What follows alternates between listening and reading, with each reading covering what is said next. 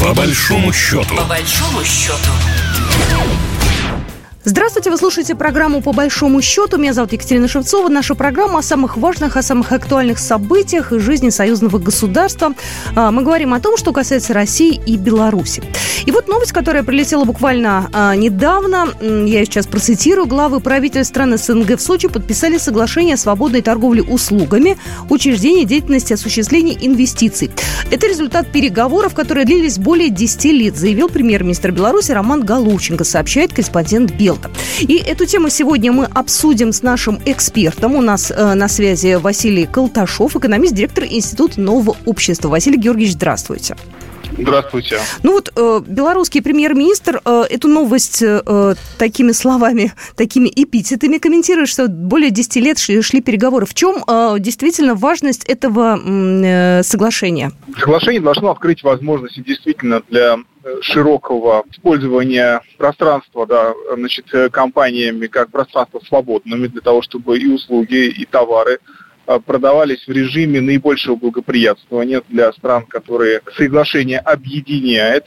И в результате мы должны получить более интенсивную экономическую жизнь, как в союзном государстве, то есть Россия и Белоруссия, так и шире, э, в границах СНГ, по сути, единое пространство для коммерческой деятельности. Знаете, хотелось бы простым языком нашим слушателям объяснить, что это все значит, э, чем это все э, пойдет на пользу для бизнеса, для того же, да, вот нас слушают разные люди, да, мы уж, э, ну, давайте будем говорить все-таки о бизнесе, вот, а о потребителях уже во вторую очередь, мы получим более дешевые товары, мы получим больше возможностей, будет больше инвестиций, будут вкладываться там, не знаю, в нашу экономику, экономика Армении тоже, ведь она же ходит у нас в СНГ, да, и той же Беларуси. То есть это что конкретно вот на на пяти пальцах объясните, пожалуйста.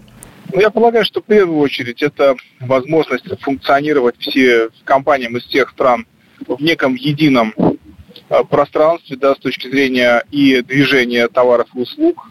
Э, это оптимизация налоговой политики, э, так чтобы она была, в принципе, сближена, и в результате не было больших расхождений.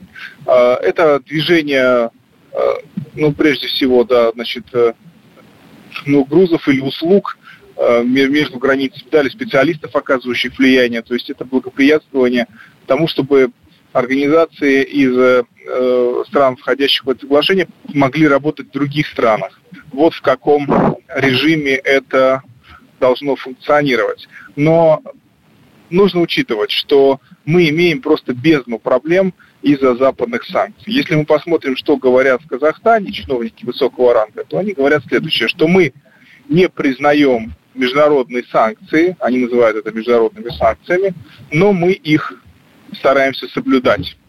И вот этот режим стараемся соблюдать, то есть, конечно, все это по-восточному, то есть мы не признаем, но соблюдаем, мы соблюдаем, но не признаем, мы не соблюдаем и и как будто бы признаем международными эти санкции, он будет накладывать э, отпечаток на работу любых соглашений на постсоветском пространстве.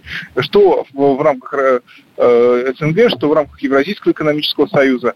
То есть наше внутреннее право, наши внутренние соглашения вот, вот постсоветского вот этого экономического мира, они все равно сейчас находятся под давлением.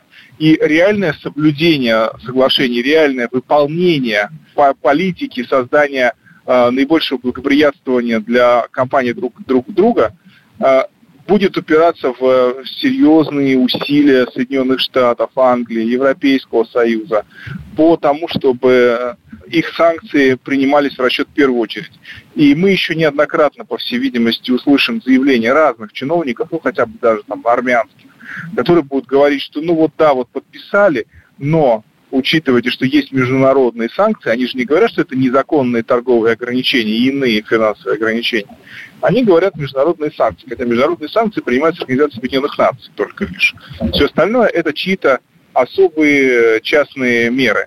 И значит, мы должны это соблюдать в первую очередь а, или стараться сделать так, чтобы мы не попали под эти санкции, под эти а, меры, и стараясь, э, чтобы мы не попали под них, значит, мы должны вот где-то здесь и тут, там ущемить э, вот эти наши соглашения. Поэтому я бы не очень пока верил в то, что все эти механизмы заработают по-настоящему, во всяком случае, до того, как э, вот эта постмайданная бандеровская Украина еще существует, и Запад делает на нее ставку. Вот когда эта система коллапсирует, э, тогда все заработает. А пока вот мы видели на примере платежной системы МИР, сколько лет ушло на переговоры, на то, чтобы ее приняли в странах Средней Азии, чтобы она заработала. И что? Они отказались от нее в мгновение, даже не моргнув глазом. То есть сказали, ну все, мы отказываемся. Почему? по каким причинам, а, а как же ваша позиция, а как же ваши все заявления в переговорном процессе, о том, как это важно, как это выгодно, что это же вам, деньги будут идти к вам прежде всего. Нет, мы отказываемся, да, и никакого толкового объяснения здесь не звучит. Просто отказываемся и все. Россия должна показать, что если уж соглашение с ней заключается с ее участием, то эти соглашения очень серьезные. И вихлять в них нельзя. В рамках России и Беларуси все будет работать, скорее всего. Все будет прекрасно работать, все будут друг друга понимать и поддерживать. Но а дальше, а дальше будет, э, а дальше нужно доказать, что к вам следует относиться серьезно и уважительно. Но тут у нас пока дело не, не решено на самом деле, ну, тут, мне кажется, им тоже надо свои силы переоценивать. Я сейчас послушал, у меня тоже оптимизм немножко поубавилось.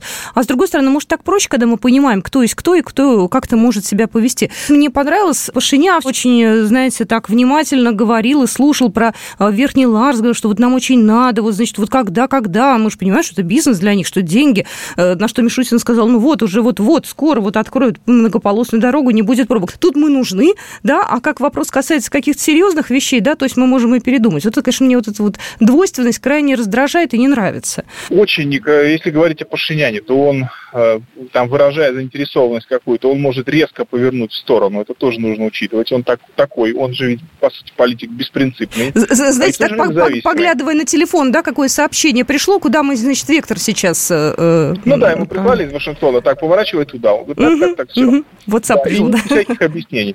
Но сейчас просто на Кавказе разворачиваются такие как бы новые противоречия, потому что по Зангизурскому коридору опять идут разговоры, что ну, коридор через Армению, а, Азербайджан и Турцию, да, ну, то есть, по сути, две территории Азербайджана нужно соединить будет а, либо под контролем армянских частей, либо под контролем Э, пограничников ФСБ России. То есть понятно, что если пограничники ФСБ России контролируют этот коридор, обеспечивают безопасность, что для азербайджанской стороны важно, то и другой коридор сохраняется как безопасный. Это коридор в Нагорно-Карабахскую республику, между Нагорно-Карабахской республикой и Арменией.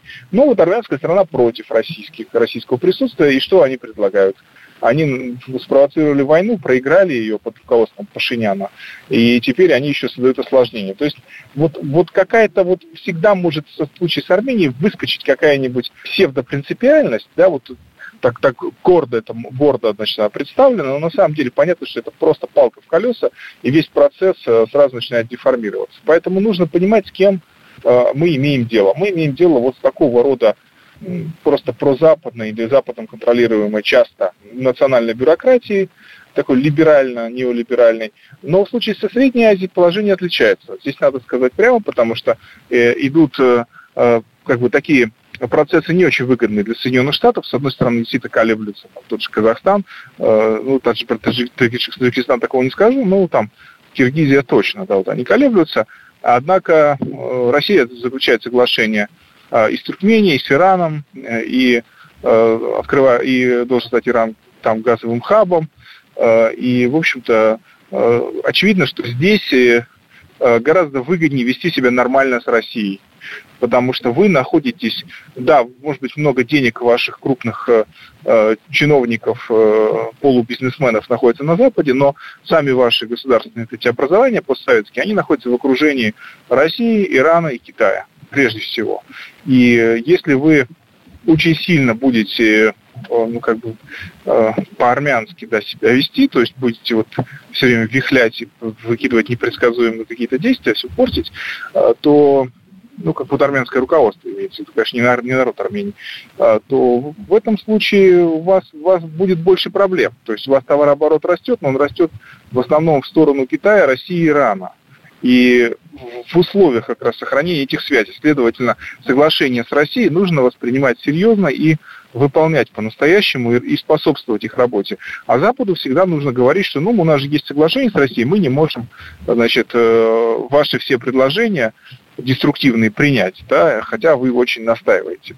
То есть вот, вот этот момент, он тоже важен, он больше в нашу пользу, но не будем забывать, что в Средней Азии тоже пока идут колебания, очень много всевозможных делается заявлений о том, что вот Россия не может на Украине ничего сделать, э, Россия там проиграет, Запад победит, а если Запад победит, тогда что мы будем делать? А, значит, мы должны быть сейчас хитрее всех – то есть мы должны ставить на победителя или, или, по крайней мере, не ставить на непобедителя и так далее. Ну, естественно, это все сразу же отражается на сотрудничестве, но я специально говорил подробно про платежную систему МИР, которая просто, вот она как бы вошла широко, да, и начала входить, распространяться, и, в общем-то, это все выгодно, но от нее сразу начали отказываться, как только Соединенные Штаты э, щелкнули пальцем. Спасибо большое, что объяснили нам, что к чему. Э, Василий Колташов был только что с нами в эфире, экономист, директор Института нового общества. Спасибо большое.